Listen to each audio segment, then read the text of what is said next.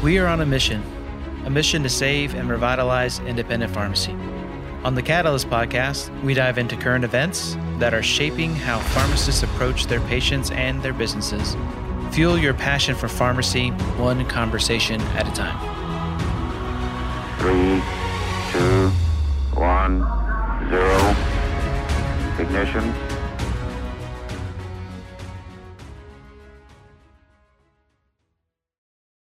Welcome to the Catalyst Pharmacy Podcast.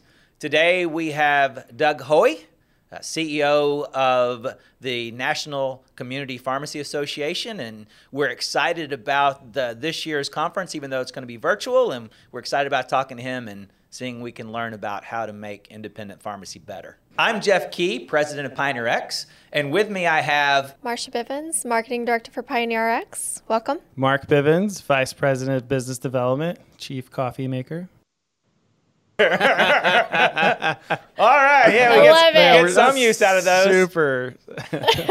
Absolutely. No, I'm serious. We- Why wouldn't I? I'm on a, you know, Pioneer sponsored podcast. I'd be like a fool not to wear this, right?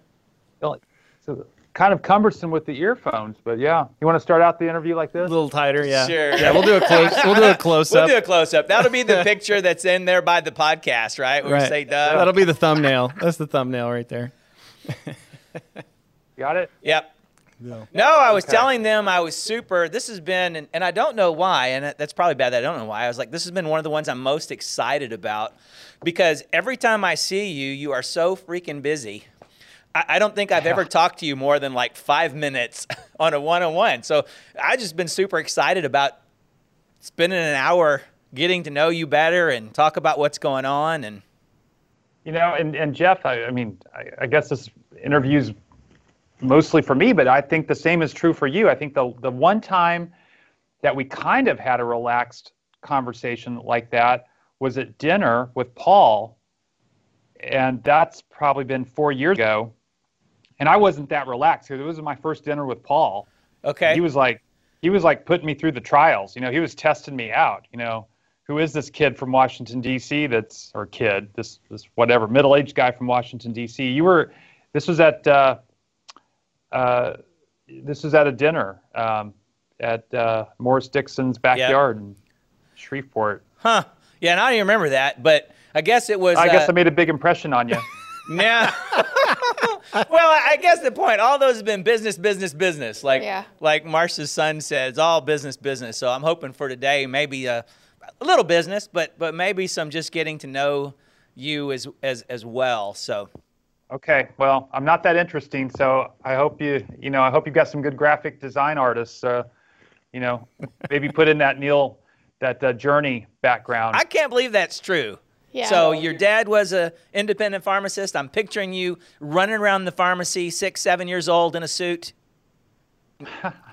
Not- uh, not in, not in a suit. I was in probably some. Uh, I had a different superhero shirt for every day of the week, all right. and I would rotate those through. So, you know, a Batman shirt for Tuesday, a Superman shirt for Wednesday. tell, tell me you had a cape. Uh, I I had a utility belt. so my uncle was in the military, and I found like a little, uh, I think it was an ammunition holder about this big, that I would put. It, it was the precursor to the fanny packs and man purses from the, you know. But I was doing it in the '70s, and um, I'd keep in there a little a prescription vial filled with water, just in case I ever, you know, got parched Right. and a little pencil and some paper. And my brother, my older brothers were so embarrassed about my my purse that they actually hid it from me. And uh, because their friend their friends made fun of them for having a brother who carried around this utility belt on his uh, on his big white 70s belt. Wow. I just imagine like a little Doug around his big brothers, and they're just like, "Who is that? Oh, that, that's my brother, Doug." Yeah. yeah. No, they'd say, he's my oldest brother would say, his friends would come up to him and say, "You're you're related to him, really? Right. Like, it doesn't makes- same same genetic pool. It doesn't make sense." So did you hang around the pharmacy a lot? Were you in and out of the pharmacy? One of those kids, We hanging out with their dad?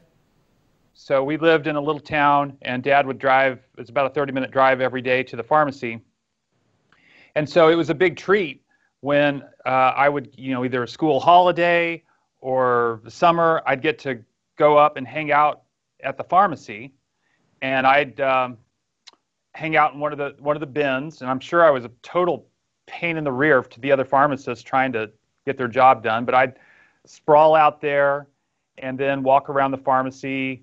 I started working working at the pharmacy though when I was 13. And so by that time we'd moved closer, so it was only a few miles away. And I started they had me running the register, which was a big mistake. Um, I, you know, we sold cigarettes back then. He eventually got rid of them, you know, a few years later, but in the early 80s, you know, most pharmacies still had cigarettes. So I do remember some, you know, customers getting pretty frustrated with me when they'd be like, I, you know, I want some Marlboro 100s in a box. That's a lot of things for a non-smoker to, to figure out. Right. So they've got to be the hundreds. Oh, light. Uh, Marlboro light 100s in a box. So I'm feeling pretty good. I find the hundreds. No, the light. Okay, found the light. No, in a box. And um, yeah, we're lucky we've probably had any customers at all with me, you know, frustrated them like that. What was the? I guess the register back then was just the you push in the keys and pull the handle kind of thing. No, it was a punch the number. It wasn't like a, you know, like the Little House on the Prairie ringing a pulling a lever. handle. Um, my s- second or third year out of pharmacy school, I went back and worked at the pharmacy. And about that time, we installed a point of sale system in the early, early 90s, early mid 90s, which was not not the cutting edge for all pharmacies, but it was. There weren't a whole lot of pharmacies, independent pharmacies, that were putting in point of sale systems in the in the early 90s. They, they, they, a lot of people were starting to come in at that time. What was your uh, What was your journey leading up to and deciding to go to pharmacy school? I declared as a pre med major and thought, you know, pre med prerequisites are the same as pre pharmacy and kill two birds with one stone.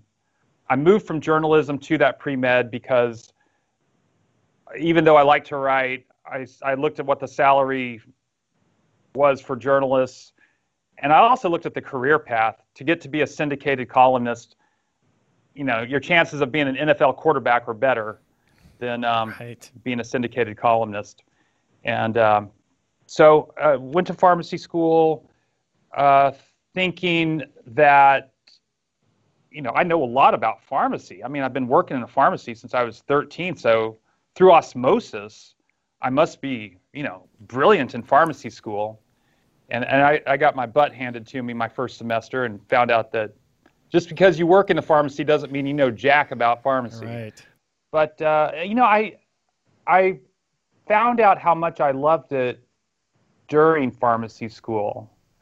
I, I mean it's not that i didn't like it but i found out probably that second or third year is when it all clicked for me where i was putting together i was putting together the job i was doing at the pharmacy you know uh, as a as a sales clerk and then a technician. But just what I was able to do as a student pharmacist, it just it all started to come together probably my second or third year of pharmacy school, and that that love uh, for pharmacy uh, crescendoed quickly, really fast, because then all these people that had been coming in for a long time into the pharmacy, I could do something. I mean, I could help them. I, I had a way to actually affect their lives in small or large ways and and man that was a narcotic for me i mean figuratively speaking of course but um, you know that was that got me hooked and and to this day you know i still live vicariously through 20,000 plus pharmacies and and the the the owners of those pharmacies So, when you got out of pharmacy school, where you were actually the pharmacist in charge, what was your favorite, your day to day, what was your favorite piece of it? my very favorite part was winning people over. So as a young pharmacist working with some more veteran pharmacists, they'd come in and they'd look right through me, you know, to go to the person that they wanted to talk with. and that happened at my dad's store too, because he had five other pharmacists that they were used to seeing, and they were used to seeing me in a certain way. Um, but at uh, this first pharmacy, when I could win those people over and win their trust, and that that was a huge victory for me as a as a young pharmacist. So did you have to take the fanny pack off to do that, or they? Yeah, it probably requires no fanny pack to be taken. Off. No, by seriously. then this is early '90s. The fanny pack Yeah, was was in vogue. It was ahead in, you were there, time. right? So, That's true. But I couldn't find it because my brothers had hidden it still. so- okay. probably in the Smithsonian somewhere, not because I wore it, but just because it was so. I mean, it was like a 1950s ammunition pack that this, you know, little fat kid, because I was a very rotund young young kid, was wearing around. So I'm sure I was quite a sight. So uh, tell us about the path then to NCPA. You know, I I, I get that question from time to time, and and um, it's very serendipitous. You know, it, wasn't. I, I didn't. I don't have an association background. I didn't work in an office before I came to NCPA. I, I've always worked in, in pharmacies, and then I worked for for my dad. And I when my dad called me, my plan was to go live in Colorado for a couple of years. I was single. I was in my mid twenties then, and I just wanted, you know, to kind of have some time to, you know, go hiking in the mountains and and work a little bit and sort of, you know, chill out for a year or two. But my dad said, look, you know, one of my key pharmacists just quit, and this is the call from the bullpen. Uh, if you don't answer it now, there won't be another call. So I uh, I took that call, and I but I said, look, I'm, I'll come up and work for you for a couple of years or until you hire someone else. So that led me to um, uh, he hired someone else uh, to to fill the spot I had filled, and I answered. My dad paid for membership in all for all of his pharmacists for NARD at the time, and uh, so I was a member. And uh, there was an ad that came out for someone who is a pharmacist, MBA preferable, who liked to write. And I thought, I never thought I'd live on the East Coast, but that sounds kind of like me.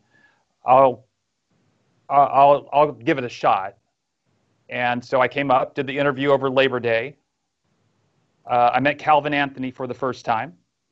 Uh, Calvin's from Oklahoma, as am I, but I'd never met him before. I, I knew of him. I mean, he's somewhat legendary in in, in Oklahoma, but uh, not met him before. And frankly, to my surprise, and I, I say that with all um, no no false humility at all, I was shocked that they offered me the job. And I thought, okay, well, I don't know. I, I'll go up and live in Washington D.C. I thought I'd be up here for a couple of years and it's been 20 plus. Um, and uh, you know, it's it's been it's been a great journey. I mean, it's been a great ride, and uh, you know, every day I hope that there's something that we're doing that's helping independent pharmacy because that's the that's the only reason we exist as an organization. That's what motivates me. It motivates our board. It gets us excited.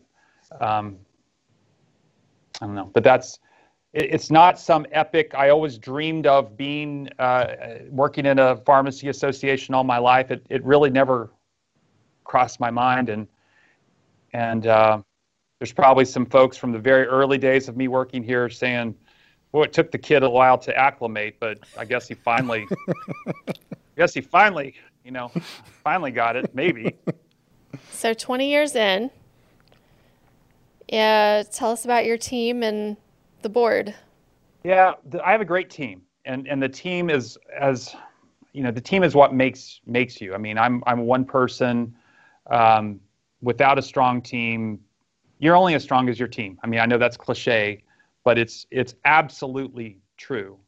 Um, and and fortunately, they're able to kind of lift me up uh, because they're they're a talented group. Um, you know, there's about 50 people at NCPA, so Wow. I was talking to someone yesterday and they said, wow, that's a huge number. You talk to other people and they're like, whoa, only 50. Um, we're able to do a lot uh, with 50. We're probably kind of, uh, we're not a, in the trade association world, we're not considered we're considered more medium size, um, but we have a really strong team, and I'm always, you know, scouting for top uh, talent for people who have the passion and the ambition, and they've got a. My most talented team players love independent pharmacy. You can't do this job. I mean, the money's they, they can find more higher paying jobs in the Washington D.C. area somewhere else. Um, we're not going to ever win someone over on on salary, but most of the applicants we get believe in a mission, but they believe in a purpose. It's not necessarily independent pharmacy as their mission and purpose, but we sell them on that pretty quickly into into their their, their time here. Um, the board you know, I've got a really, and I'm not just saying this because collectively they're my boss. Um, if I didn't feel that way, I'd, I'd be in a pickle um, because, uh, but I, I have a really good board. All of them are independent pharmacy owners. I've always sworn my, my very first week here that if I lose touch with what's going on with my members, it's time to do something else that's a personal passion of mine. My board helps me make sure I don't lose touch. Um, you know, they're emailing me, calling me, texting me every day with what's going on, and and what's going on with them is going on with our members. They're experiencing, you know, pharmacy DIRs, lately 340B, uh, crazy virtual audits with, you know, stacks and stacks of paper that they're having to to submit. I mean, they're a good group. They're a good group. So 50 on NCPA. Uh, that means Lois is still there. She still hasn't retired. Lois has retired. What? She finally did it. for did real it. this time. For real. For real. For real. I mean, for real. Tell me your favorite Lois mean- story. So for those on our podcast that don't know, the last what six years, every time we saw Lois, it was this is my last year. I'm, I'm I'm retired. I'm retired. And uh, I mean, for six years, it was this is my last year. I'm retiring. This time I'm retiring. This is it. She just loved it so much she couldn't get away. and and and Lois is um I, I mean don't want to get age you know but but she is um she's she's in her 70s going on her 20s Very Right. much so. She- that I would say that's has more- proper description of Lois. she has so much energy and enthusiasm um my favorite story about Lois I, I should have thought of that bef- before you know one of them relates to how many times she's retired I mean, so I've I've given three heartfelt, practically tear-jerking uh, testimonials at her retirements. Um, probably increasingly less heartfelt with each passing one. So I'm like, you're faking me out again, Lois. I mean, She just wants you to buy her dinner, right? Okay, so my last time seeing Lois, her kind of parting story to Jeff and I was she said that it, I've- all new people that come in, she loved to tell them it's her birthday. So then she would tell them it's her birthday tomorrow. So then they felt obligated to bring in a cake. That is totally 100% true, and that is, she she nabbed great. me with it. Um, I was actually out at a restaurant with her for her birthday, and uh, and I said, you know, happy birthday, Lo. We were at dinner or at lunch, and um, it was probably October, and then like you said, Marcia, and then November rolls around, and someone says, yeah, I'm taking Lois to lunch for her birthday. Like, well, I did that last month. No, her birthday's November. and then and then we started talking amongst each other, and all of us had been duped by, That's so funny. Like no one even knows her birthday. fox. it is actually in December. It is. I was about to ask, does anybody know Does when anybody her know when it really is? Right. Everybody's got a different Yeah, date. well, we haven't checked her birth certificate, so I guess we probably need to do that. That's great. fun story for you. Uh, when Yeah. I first started doing pharmacy, co- going to pharmacy conferences, I did a few state associations. I came back going, wow, you know, it's really interesting to get to meet new people. And then my first big one that was more than just a state association was NCPA in October, and it was in Nashville. I want to say it was like 2012, 2013. And I remember coming out of each exhibit day, calling my husband, going, "Oh my God, you wouldn't believe how many people I've talked to. I'm. It's just so amazing, the interactions, the connections. You get to meet people and learn so much. The classes are just." I mean, just the energy. I came back with just like a whole nother, way more than a level 10. Yeah, there was a time that that um, was traveling like ten nights a month and and visiting things like NCPA. And NCPA was always the one that I always came back from there from talking to people so energized to to do better at what I do and better at building software and trying to get this thing in. It, it's it's one of the things I've missed the last year is that that sh- that shot, that booster shot. Of, hey, this is valuable, and these people are these are people are important, and there's and and they're Your monthly vaccine. yeah, no, it's it, it's uh, it's good. Now, I assume you guys have figured out though. Y'all figured out how to how to create something this year that's adding value. What would you say is the what's the have to takeaway this year from the conference? how to get paid. You know, getting. I mean, the the rough version is getting paid for stuff, and I've said to my team, smooth that out, make that better than you know my course, getting paid for stuff.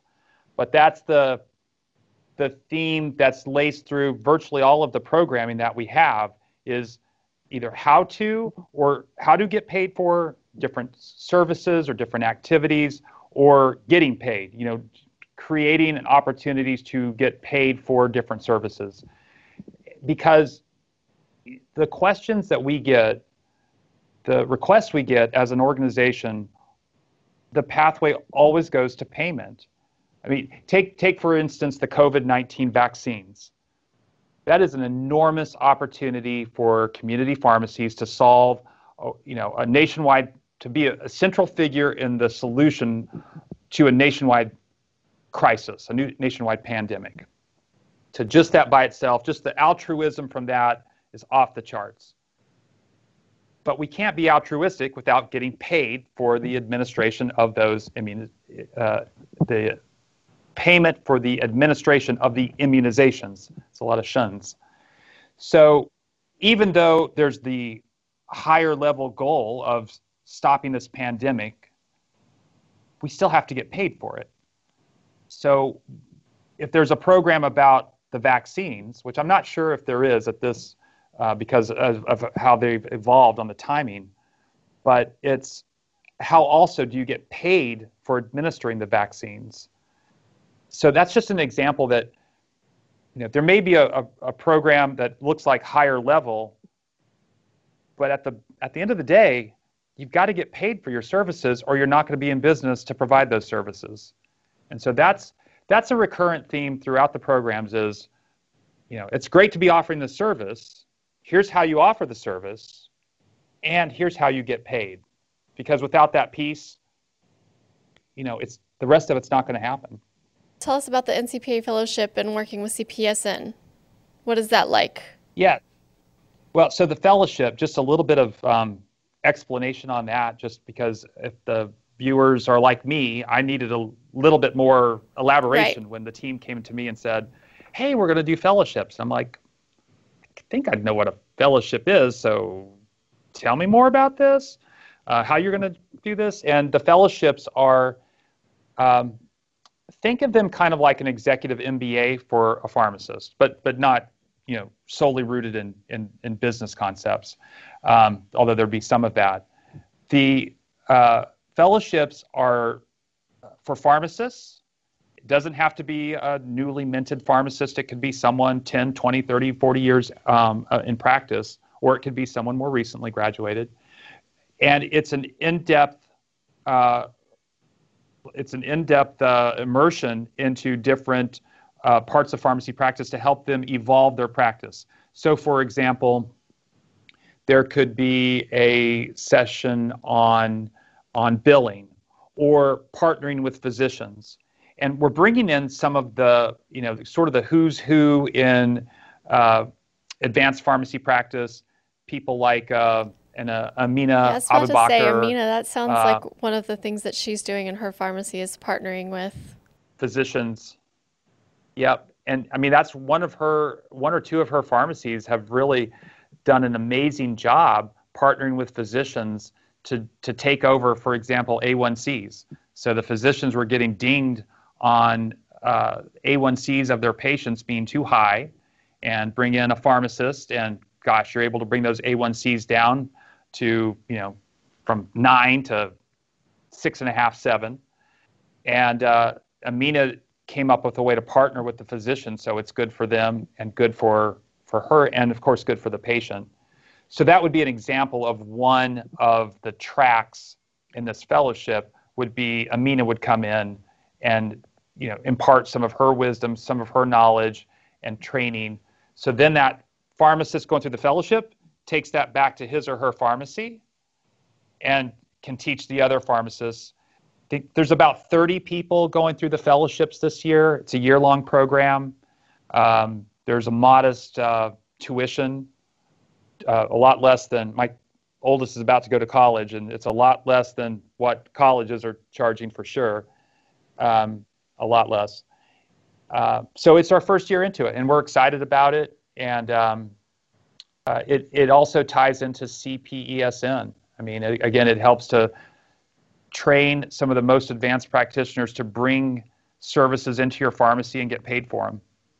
And that's again you know, changing the pharmacy payment model is a theme that we had for last year's convention, and it continues to this day. As we've got to change that pharmacy payment model. Fellowships are one instrument to be able to do that. You said that's a year long, and is that kind of, I guess, con- like teaching you on first who to approach, what services to provide, contracting for that kind of thing, how to bill those things, whether it's going to be through like the the medical plan or through their biller if you're got a collaborative practice agreement kind of that whole kind of encompassing. I know that's just one track but kind of almost soup to nuts in a way of, of this is how you kind of get from point a to point b and just teaching them over time of how to do it. Yeah it is and it's from people who are doing right. it. Okay. So it's not theoretical or philosophical practical it's, approach gotcha here's how i'm mm-hmm. doing it and so here's what's worked for me and also it's from people who can teach from the school of hard knocks too, mm. to say, you know, here's how I learned the hard way. You know, you don't you don't make the same mistakes I made. Is it a weekend program? Is it a full time program? How does that?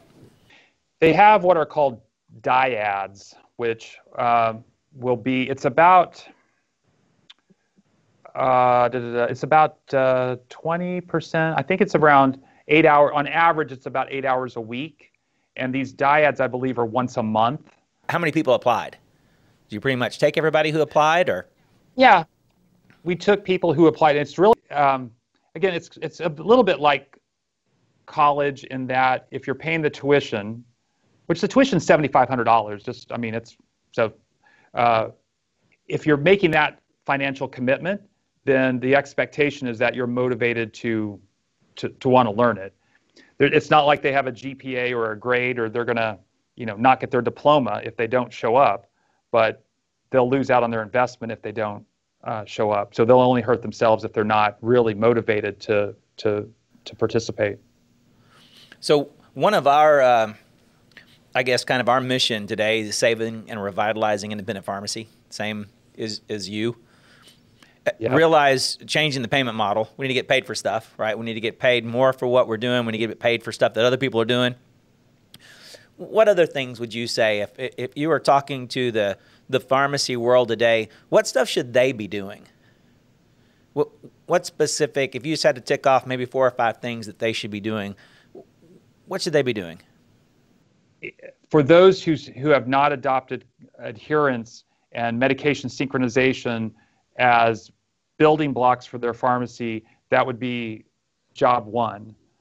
Um, we are finding so other things uh, that pharmacies are doing that we think position them well, and we see it really, especially with the COVID vaccines, are are vaccines, uh, immunizing.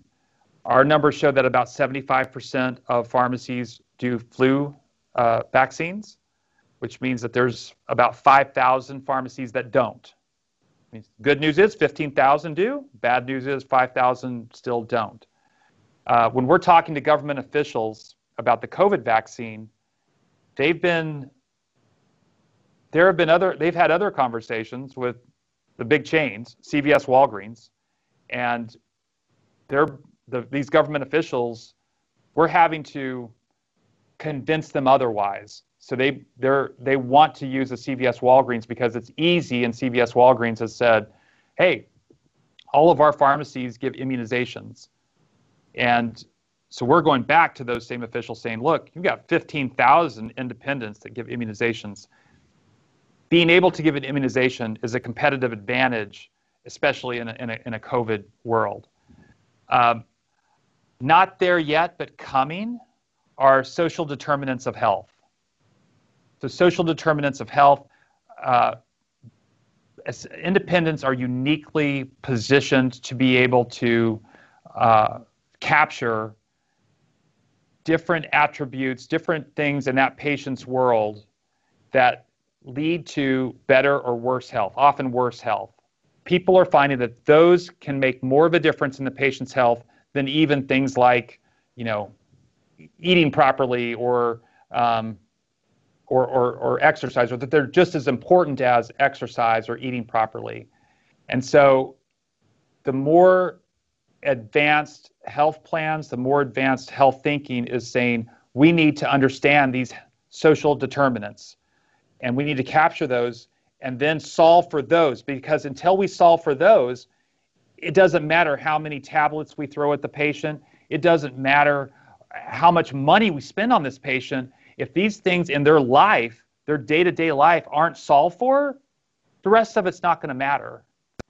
And so pharmacists can be, especially independent pharmacists, can be instrumental in that. What we're still trying to figure out is how do you systemize that?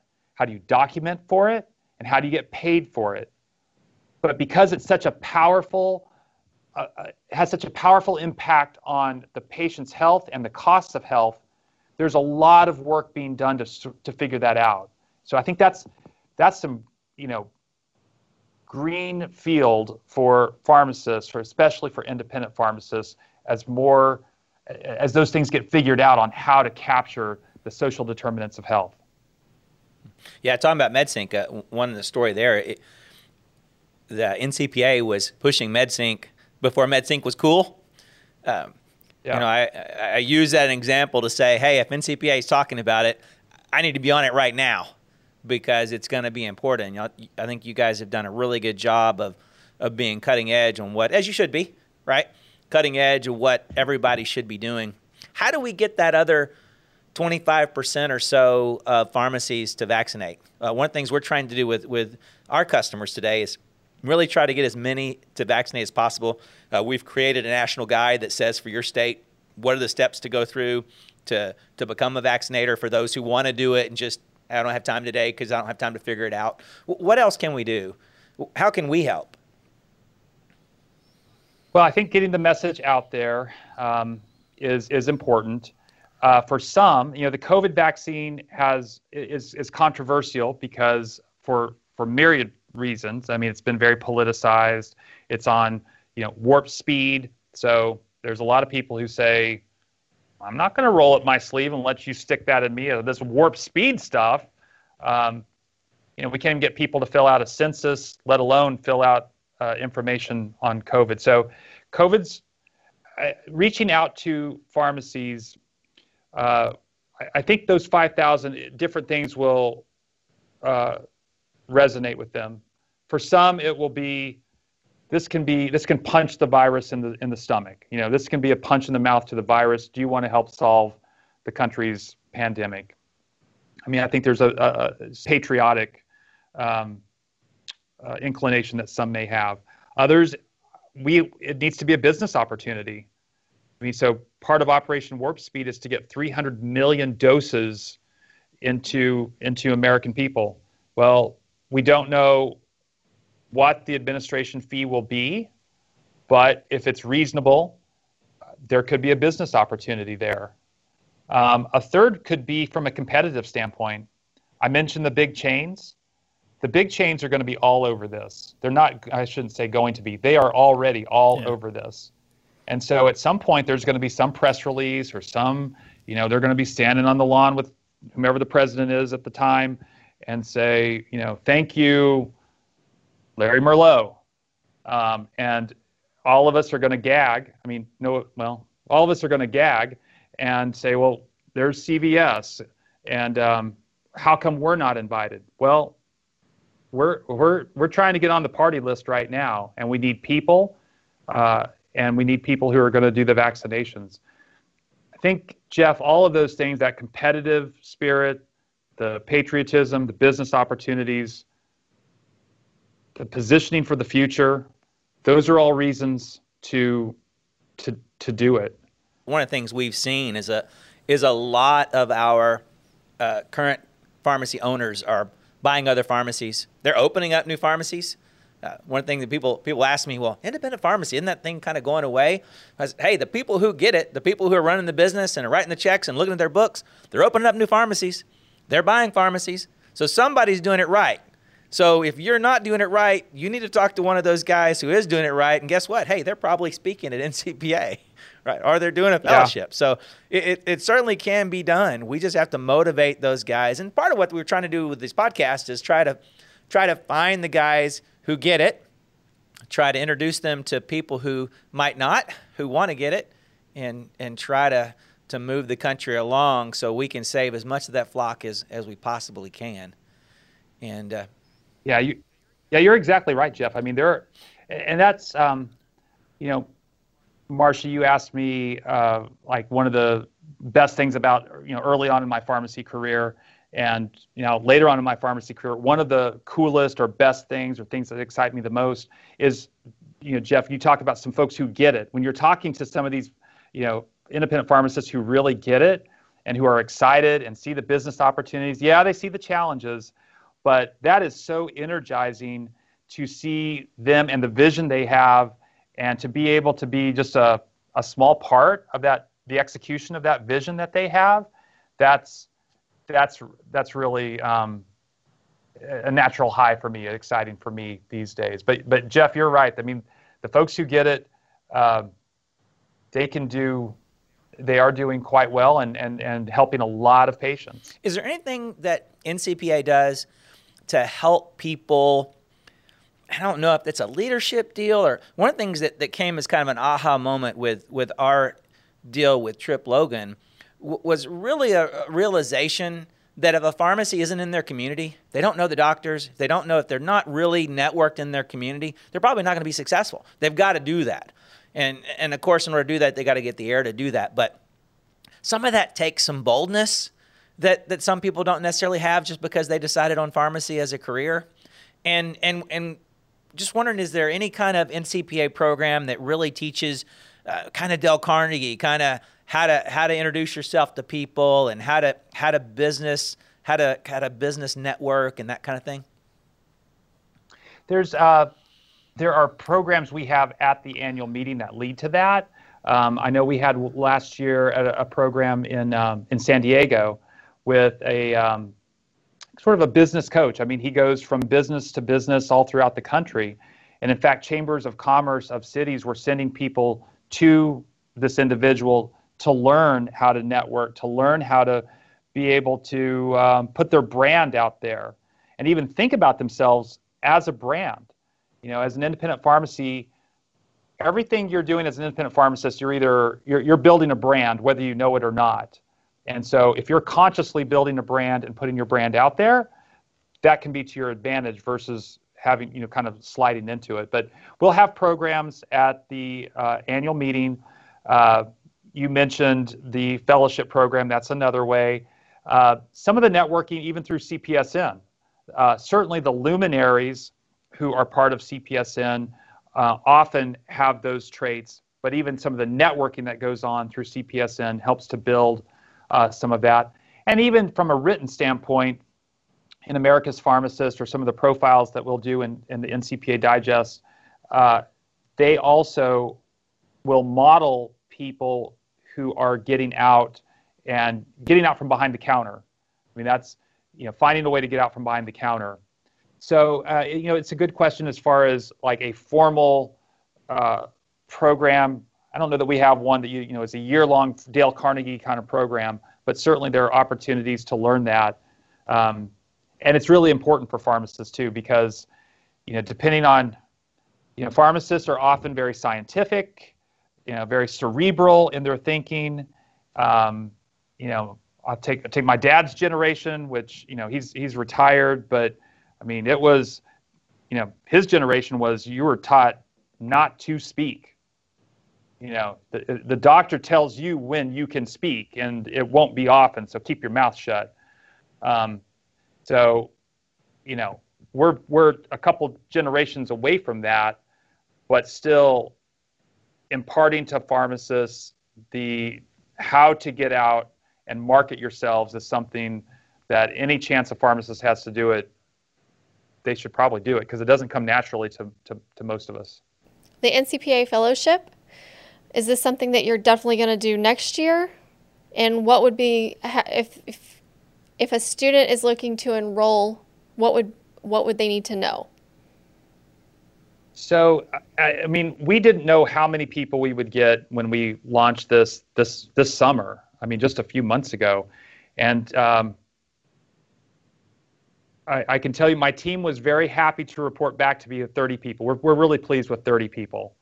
Um, so, uh, if there's value, if these 30 folks are getting value from it, which I totally believe they will, uh, we're absolutely going to do it again. Next year, shoot for 40? Uh, or, or more. more. Yep. Um, I, I, mean, I'll be honest with you, Marcia. This is one that the team had to kind of sell me on a little bit. I mean, I, I wish I could say that I was pounding them to do it, but they came up with it, and um, they they had to sell me a little bit, and I couldn't be more pleased with it at at the numbers that we got. Um, so, uh, as far as what people should do um, in preparation for it, I believe we'll take the next class probably starting in May, June, that time, sometime in the uh, late spring, early summer of 21, uh, to start in the uh, late summer, early fall of 21. And uh, we'll have more report backs as, as far as what is this initial class, what are they doing? Um, you know, what are, what's been their experience? And I think that will help some people decide whether or not they want to do it themselves in, um, in 21, 22. But, but again, it's not just, uh, you know, it's, in fact, it's not pharmacy students, uh, it's pharmacists who want to learn more, want to dive deeper into their, into their profession. Well, I think we're we're running out of time. I just want to say thank you, uh, and not just for being here with us today, but just for everything you do and the the. I, I, I think the same way. You probably could find a job where you made more money. It's obvious to everybody that this is something that you're passionate about, and I think and you talk about how amazing your team is, but that stuff flows from the top, and uh, we see it and we appreciate it, and uh, it was a it was a true pleasure to get to talk to you today, and and uh, look forward to what to what we're going to do together. Well, I appreciate that, Jeff, and and I do. I mean, I think Jeff and Marcia. I do remember the first time I met you, and that was. I mean, we had dinner with Paul that one time, Jeff. But then Jeff and Marcia, I remember. I mean, the first time we met was up in the fifth floor conference room, right? right? Yep, we came oh, yeah. to visit like, you guys. I don't know how many years ago. Yeah. I'm really pleased with how our relationship has you know our friendship relationship has evolved over. I mean, it, not that it was ever bad at all. It never was. But um, to sit here for an hour and very comfortably talk with you guys um, is nice. I mean, it's it's it's it's good. I really appreciate the relationship and sincerely mean yeah. that. Well, we look forward to getting to actually really see you in person right. again at some point in the future. So if we all remember how to and, shake hands. And to a great conference. Let's have a great conference this year. Mm-hmm. Yeah, yeah, I think it's going to be really good. I think it'll be really good. Even better next year when we're in person in Charlotte, but uh, it, it's going to be good. It's going to be really good. All right. Thanks, Great. Doug. Fanny, Fanny, Thank you, Doug. Fanny Thank you. pack is in the mail. Yeah. yeah, no, it's still hidden somewhere. Talk to my brother. All right. We'll see you, Take Doug. care. Thanks. Bye, Doug. Yeah. Thank you for listening to this Catalyst podcast. If you enjoyed this episode, please consider liking, subscribing, and or following us. Give us a five-star rating on Apple Podcasts to help us reach more amazing pharmacy people like you. Follow PioneerRx on your preferred social media platform for the latest up-to-date pharmacy news and content.